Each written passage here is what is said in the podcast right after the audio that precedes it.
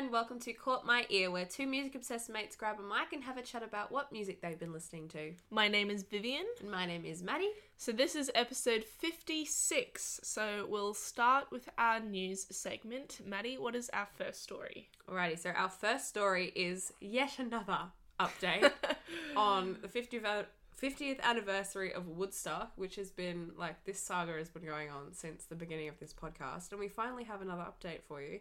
So I thought we'd share.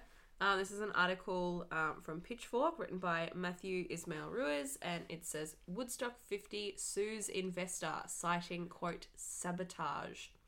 Alrighty, so the article reads The organisers of Woodstock 50 have filed suit in the Supreme Court of the state of New York against Dentsu, a Japanese firm that had agreed to finance the Doomed Festival scheduled for August 2019, but officially cancelled in July, Variety reports. The festival alleges that Dentsu Group, Dentsu Aegis Network, and MKTG conspired with Dentsu affiliate Amplifi to instigate the breach of its contract with the festival, accusing them of, quote, absconding with millions of dollars and attacking the festival in the press in an attempt to kill the festival. The suit comes as Woodstock 50's organisers are concurrently embroiled in contractually obligated ar- arbitration with Dentsu. The plaintiffs claim that Dentsu's quote sabotage was effective and harms and the harms inflicted by the defendants entitle them to tens of millions of dollars in compens- compensatory and punitive damages not covered by the two-party arbitration hearings. When Dentsu pulled out of the festival in April 2019, they claimed it was cancelled. Woodstock organisers disputed the cancellation and took Dentsu to court over $17.8 million they removed from a festival bank account. In court hearings, Dentsu's team said they stopped working on Woodstock because organisers didn't have a mass gathering permit, a finalised traffic plan, necessary road construction, an emergency response plan, or sufficient security. In May, the judge ruled that the event contract did not permit Dentsu to cancel the event, but allowed them to keep the $17.8 million. After finding and losing new investors, finding and losing a new venue, being denied a permit, moving the festival to Maryland, making tickets free, and losing several marquee headliners, the festival was officially cancelled on July 31. There we go. Wow. what a nightmare. This is honestly like Fyre Festival 2.0. it really is. Oh my god, I hope they make a documentary about I, it. Me too. Like, uh, just the fact that what I find so funny is like, w- with every update that we had, like, we just saw just like how much things were getting worse. Like, it was like, Yeah. doesn't have a permit. Oh, we've changed location. Oh, guys, guess what? It's free now. Oh, wait, no, it's cancelled. Like, There are no, there's no one to perform yet. Like- So it doesn't surprise me that now there's like this big sort of legal thing happening because it's like, well, given that everything that happened in the lead up to the cancellation, I'm just like, I just, This of is- course, it's honestly the biggest hot mess. yes, it is It's- such a it's mess. ridiculous. So if there are any further updates, we will be sure to let you know. But as it stands Ugh. now, that's that's where we're at. So that is my first news story. Vivian, what is our second? So our second story is uh, a very positive story. So it's coming from NME, written by Josh Martin, and it says Julia Jacklin and John Butler put guitars up for auction for World Refugee Day. Julia Jacklin and John Butler have put signed guitars up for auction to raise funds for the Asylum Seeker Resource Centre as part of the charity's World Refugee Day telethon. Jacklin is selling her custom 70s Vintera Telecaster signed on the back of the headstock. She uploaded a video to Instagram of her superimposed onto an image of her playing the guitar in question while heavy metal plays in the background. At the time of writing uh, that article, Jacklin's guitar is sitting at a bid of $1,800 with 32 hours left until the auction closes. Quote, It sounds good, it looks good, it will make you look good, she wrote. The model of Butler's acoustic guitar for sale has not been specified, though a bio says it was played on the 2007 promotional tour for the John Butler Trio's Grand National album. At the time of writing, the bids are sitting at $700. Other musical items are available to bid on as part of the telethon. Signed merchandise packs are available from Tim Minchin, Angie McMahon, and Eskimo Joe, as well as opportunities to have lunch with promi- prominent media figures, comedians, and more. So, um, in the well, by the time this goes up, the bidding will end. But um, but yeah, that's there's a link in there that you can go look at the guitars. But That's so rad. yeah, like I think it's really cool. Um, I, I don't know too much about Julia Jacklin, but I know that John Butler has been such a um, figure uh, for refugees. He's always been sort of, I guess, beating the drum with um, equality and just fighting for refugee rights. And yeah, so it's pretty cool that they've done this, um, especially because it's like, it's so like unique to their careers as well like putting up like their musical instruments it's like oh like that's cool because it's like you can tell that it's coming from the heart Yeah, exactly. I'm surprised that it's only at seven hundred dollars. Yeah. Butler's one anyway. Like, yeah i guess probably you know i would say that acoustic guitars are probably less um that's fair. yeah like interesting even though it's john butler's acoustic guitar but yeah, i don't know who but knows? I think um, it's still a really good idea. So good on them for you know Yeah. doing that, and like to all the other you know artists and co- comedians and celebrities and everything that are like doing doing whatever they can to sort of Mm. support this cause because I think it's really really important. So, yeah agreed on them. yeah so that is our second story maddie what is our third story Alrighty, so our third story is coming from The Guardian, and it is Australian Arts Support Package expected after talks with Scott Morrison. So this one's written by Katharine Murphy, and it says the Expenditure Review Committee of Cabinet is expected to sign off on a support package for the struggling arts and entertainment industry on Thursday night after talks between Scott Morrison and representatives from the entertainment sector. The support under consideration includes assistance with start-up costs to help artists resume touring as public health restrictions ease, and a dedicated grants fund to help entertainment businesses replenish their capital after the economic devastation created by COVID 19. Thus far, the emergency relief for the arts from Canberra has consisted of a $27 million package announced in April directed to regional organisations, Indigenous organisations, and music industry outreach Outfit Support Act and the Australia Council's repurposing of $5 million in existing funding for small quick release grants. With the local industry devastated economically because of social distancing restrictions that have shut down the film and tel- television industry, theatres and touring shows, the states have funded support packages of various sizes, with Victoria having committed more than $51 million across the sector, and the New South Wales government pledging 50 million for a rescue and restart package. The live performance industry says the pandemic has triggered an unprecedented crisis with a catastrophic impact on jobs. But a meeting of arts ministers in late May ended in a stalemate after Canberra blocked a push from the states to broaden the JobKeeper wage subsidy to boost a struggling sector. With the economy with the economy reopening in stages between now and July, cabinet is mulling support packages for specific sectors including tourism, energy and manufacturing, as well as pondering the future of JobKeeper and the extra income support provided through JobSeeker. The Prime Minister said the entertainment and cultural sectors are obviously doing things very tough and the challenges will endure longer than most. He said any second wave of COVID 19 infections would create even more devastation for the industry. So there you go. Yeah, I mean, it's hard because I think the entertainment industry or the arts sector in general is it's going to take a long time to um, bounce back, even with social distancing measures in place and everything. So, I mean, I think any sort of help that it can get is much needed. Yeah. But For sure. I think, yeah. I, as much as, you know, they, they're still, you know, pledging these support packages and Mhm. all the rest of it, it's like, I, I don't fully believe that ScoMo, like, wants to actually do it because no one you, you see all the time they're like oh yeah everyone relies on the arts during these Mhm. times of crisis and they're always like the first ones to you know put up their hand and like you know let's raise money by doing concerts or you know Yep. all of that stuff during the pandemic and it's like they just sort of like get cast aside when it comes to like actual like concrete you know support from the government and Mhm. funding and all the rest of it and it's just a shame that it's sort of like left to the wayside for us to sort of like pick up the scraps of what's left Well, that's the thing, and I also think it also comes down to, I guess, a broader sort of perspective on the arts sector. You know, like I, I feel like there's a lot of people in power who who don't understand just how much the arts sector brings, not just economically, but culturally and you know for tourism, just so many different things. Like Mm. And it's just sad that you know these are people's livelihoods like and for you know for some reason that's just not good enough for some people but yeah which is a shame exactly But yeah, that is our third and final story for this episode. Um, so before we move on to our song section, we encourage you, like we do every week, to pause the podcast, go down to the description where you'll find the links to our Spotify and YouTube playlists, and you can check out the songs that we are talking about this episode, so you don't get lost and you're con- confused when we talk about some weird production things or some weird riff that we're talking about. So please go do that. But um, we will kick it off with song of the week. So Vivian, what have you got for us? So my song of the week this week is Beetlejuice, Beetlejuice, Beetlejuice by Life After Youth. So of course, if you've seen the movie, you'll understand that reference. If not, well, I'm sorry.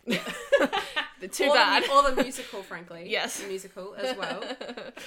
yes. So um yeah, so this song it actually came up on my um Discover Weekly and I was actually contemplating putting this in my under a rock section, but I've been listening to it all week. Like every day I've just thrown Yeah. the song on. So I was like, it has to be my song of the week. And what I really like about this is it's such a it's a very dark, like sort of dark and vibey song, if that makes sense. But the very cool part is it's got this really interesting guitar riff that sort of plays throughout the intro um, and after the chorus. Like it's sort of like a staple, a main staple in the song.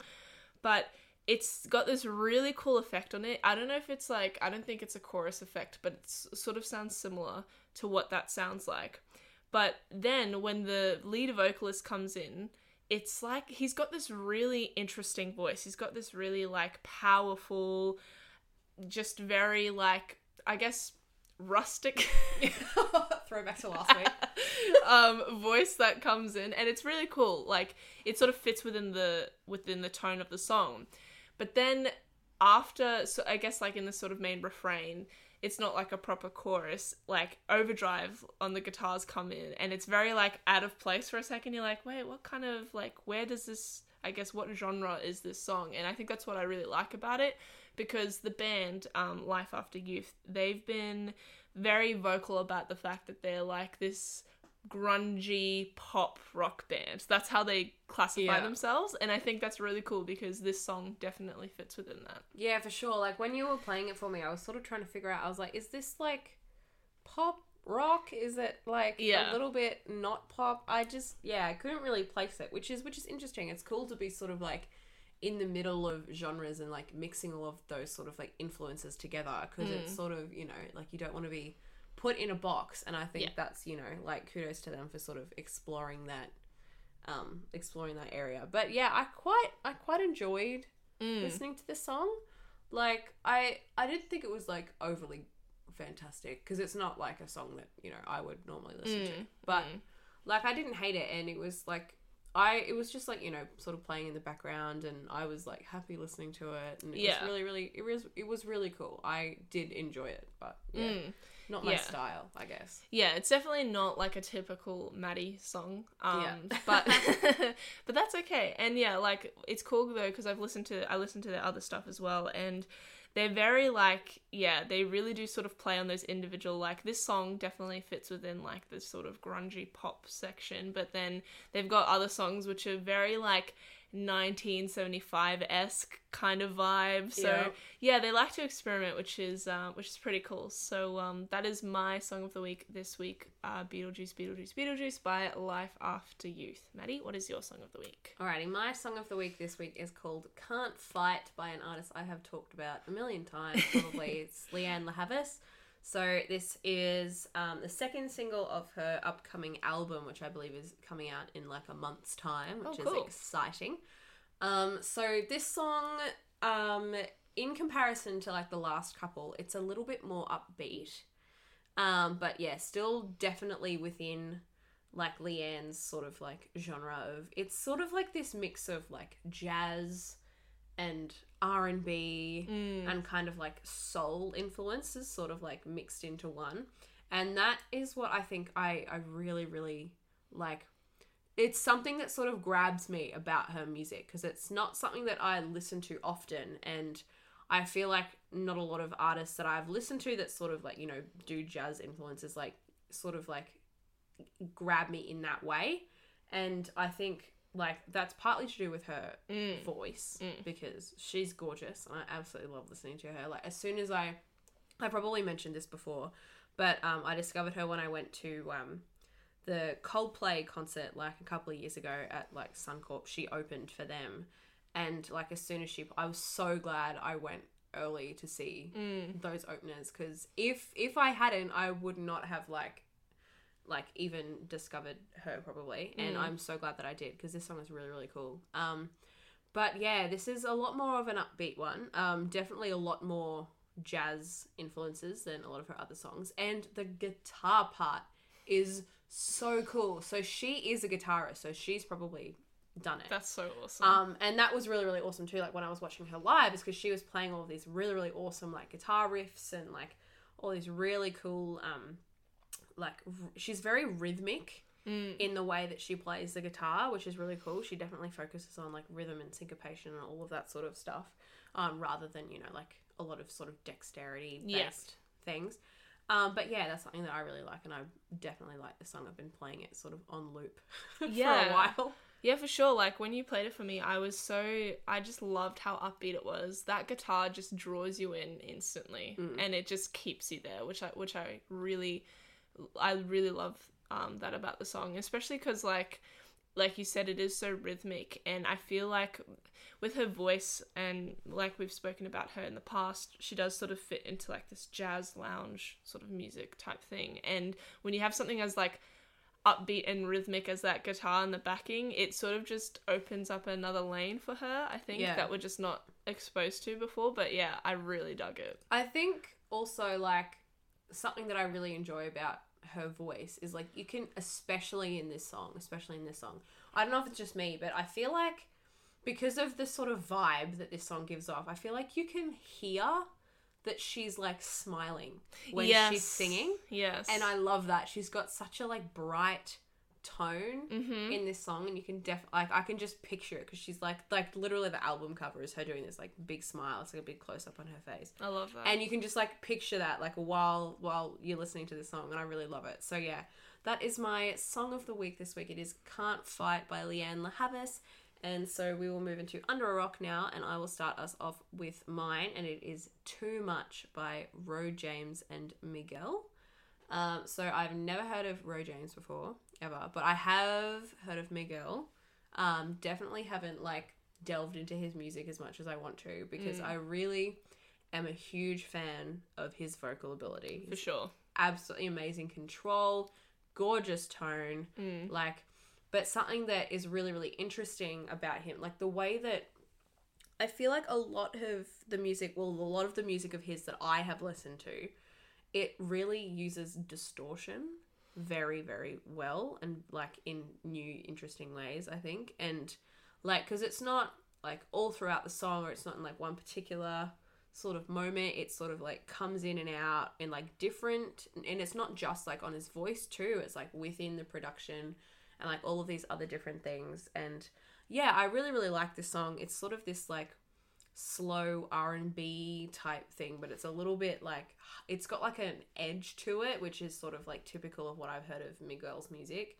um but yeah i want to sort of like dive into ro james too and what like that Mm. artist is sort of all about and i think the the pairing of the two has like worked really really well on this song Yeah, and I think it's so interesting because yeah, I've never I've never heard of Ro James before either, but his voice was so fascinating to me, especially in this sort of genre because the instrumentation and the production in this song is so weird. Like yeah and I know that's a weird like an odd term to use, but I, I feel like the production doesn't sort of like it doesn't build, it sort of just sort of stays the same throughout the song, but it's so like it draws you in. Like Mm. it, it's sort of hard to explain. Like it I feel like it doesn't get boring. I think also sense. the vocal layering that's sort Yes, of used throughout true. also helps with that. Like it's definitely like you said, it's sort of a very static Mm, um sort of like backing in terms of production and instrumentation and stuff like that. But yeah, there is like a lot of sort of vocal layering and like different tidbits here and there that sort of like pop up throughout the song that I think Mm. sort of like keep your interest while you're listening to it, which I find really really cool. yeah, for sure. Um, but yeah, that's my Under a Rock. Too Much by Ro James and Miguel. Vivian, what is your Under a Rock this week? So my under a rock this week is Lily and the Moon by Thornhill. So again, this came up on my Discover Weekly, um, and I just fell in love instantly. Um, I did a little bit of digging. Thornhill is like a metalcore metalcore band from Melbourne, which was really cool. Oh, they're Australian. Yeah, I love I love the fact that they're Australian. Love that. Um, they've this song is coming from their debut album that they just released in October last year. So, and apparently they are very sort of they're just gaining a lot of traction in in the music industry at the moment, which is really cool. But this song, Lily in the Moon, I was just sort of enthralled by how atmospheric but heavy, but like it's just it's I guess you would say it's like a mix between a metal and prog rock song. Like it's metal in the sense that there's overdrive, there's heavy distortion on the guitars, the percussion is very rhythmic, but it's sort of prog rock in the sense that it's very atmospheric. It feels like a space rock song. If you've li- if you if if you know what I mean, you'll understand when you listen to this song. Um, and it's cool because it does have a lot of space references in it because it's basically about the lead singer's dog called Lily, and he's basically just showing his love for her in this really it's just so it's so beautiful the way he talks about this dog like he sort of says that you know take me to the moon i know that's where we're going to meet one day i see you everywhere you're so beautiful like, it's just so sweet It's so cute. It's- I I love know. that so much. and I just I love the fact that it's just you know sort of dedicated to to Lily, which I love. But you know, I guess someone else who would listen to the song and can't relate, you know, if they don't have a pet or a dog, whatever, you know, they could sort of think of it as a love song, which it is in a sense. yeah.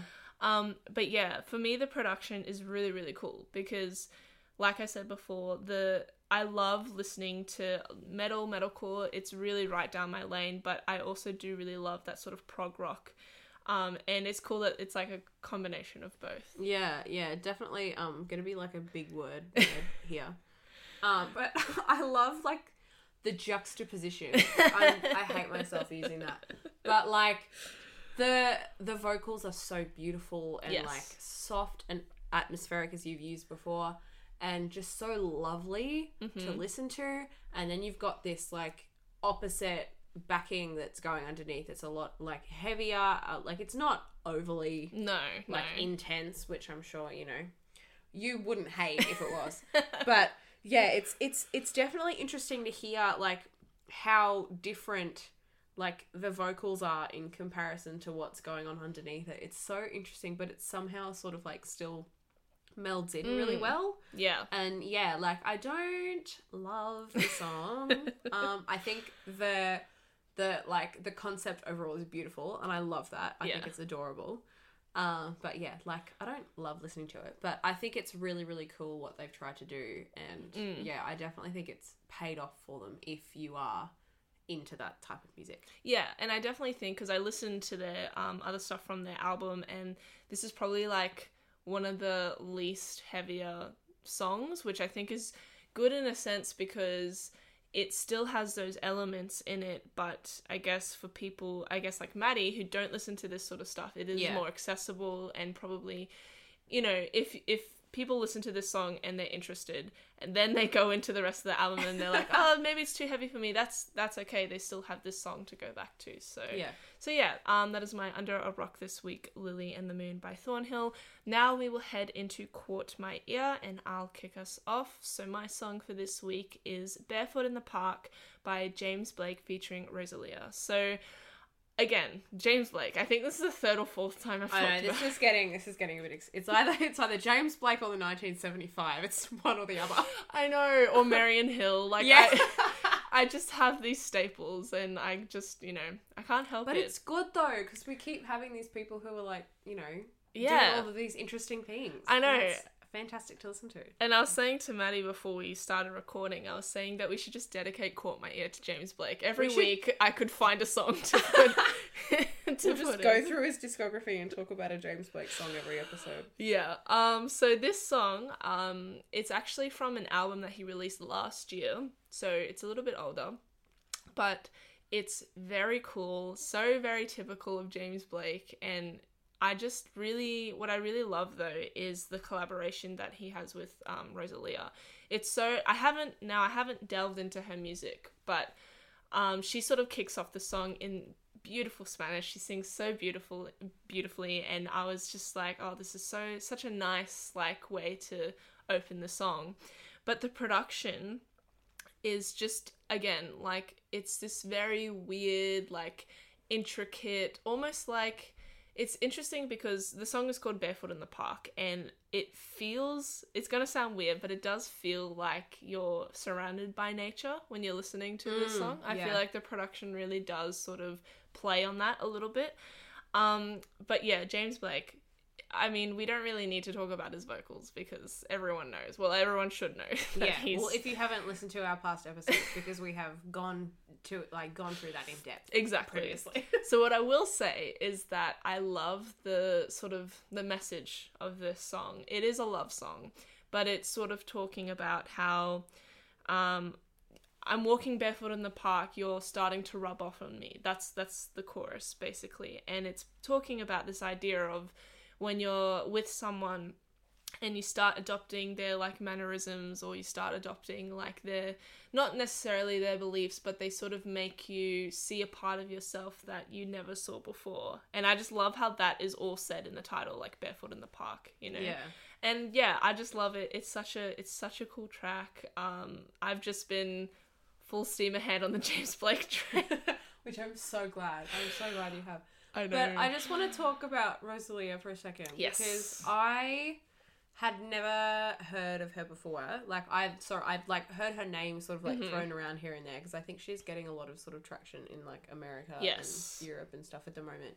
But not really down under. hmm Um, but like her voice is so beautiful and delicate and like I love I don't know if she sort of sings like this normally, but definitely in this song like her vibrato is brought out a lot yes and I love that. It's sort of this really I think it like goes really well with the song. It's sort of like shaky but not in a really like weak yes weak way. that's such a good point Um, yeah But like, yeah, it's got this sort of like trem, like sort of like trembling quality to it. hmm Listen to the song and you'll get what I mean. It 100% makes but sense. like, yeah, it's it's so interesting and she's so gorgeous at the same time. And then Mhm. yeah, obviously James Blake is amazing and I love everything that he does.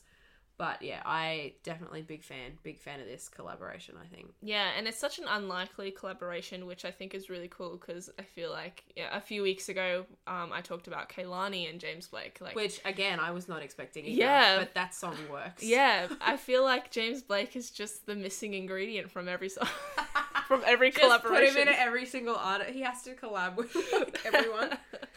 Um, but yeah, so that is my caught my ear this week. Barefoot in the Park by James Blake featuring Rosalia. Maddie, over to you. My caught my ear this week is called Patagonia by Jelani Aryeh. I think that's how you say it. Yes, I think I so think too. I think I did that justice. um, so I had never heard of this guy before. Um, he's 19. Um, he's from America. And this song, Patagonia, I think it's off his latest album. Um, this was going to be like my Under a Rock, but I liked the production way too much to put it in that in For that sure. segment. So basically, like you find as soon as this song starts, it has this really, really beautiful sort of like arpeggio type, you know, like um, melody line that goes throughout basically the whole song. And it's Mm. like this backing, it's sort of this, you know, like synthesized um, sort of element to it.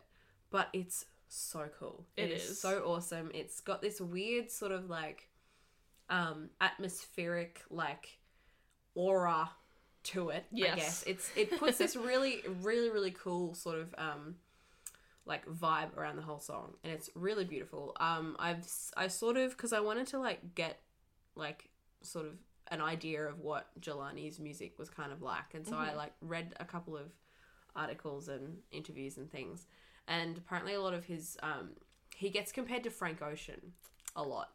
okay. So if Yep. you've never, if you haven't listened to this song yet, and you're just listening to what I'm saying, definitely, if you've heard any Frank Ocean music, sort of go along that vibe, Yeah. go down that road, but don't stay there too long because he's definitely got a really, really cool flair that isn't like Frank Ocean because his voice is gorgeous. hmm Um, it's very, very rich and like he sort of stays a lot sort of in like the lower kind of register throughout this song.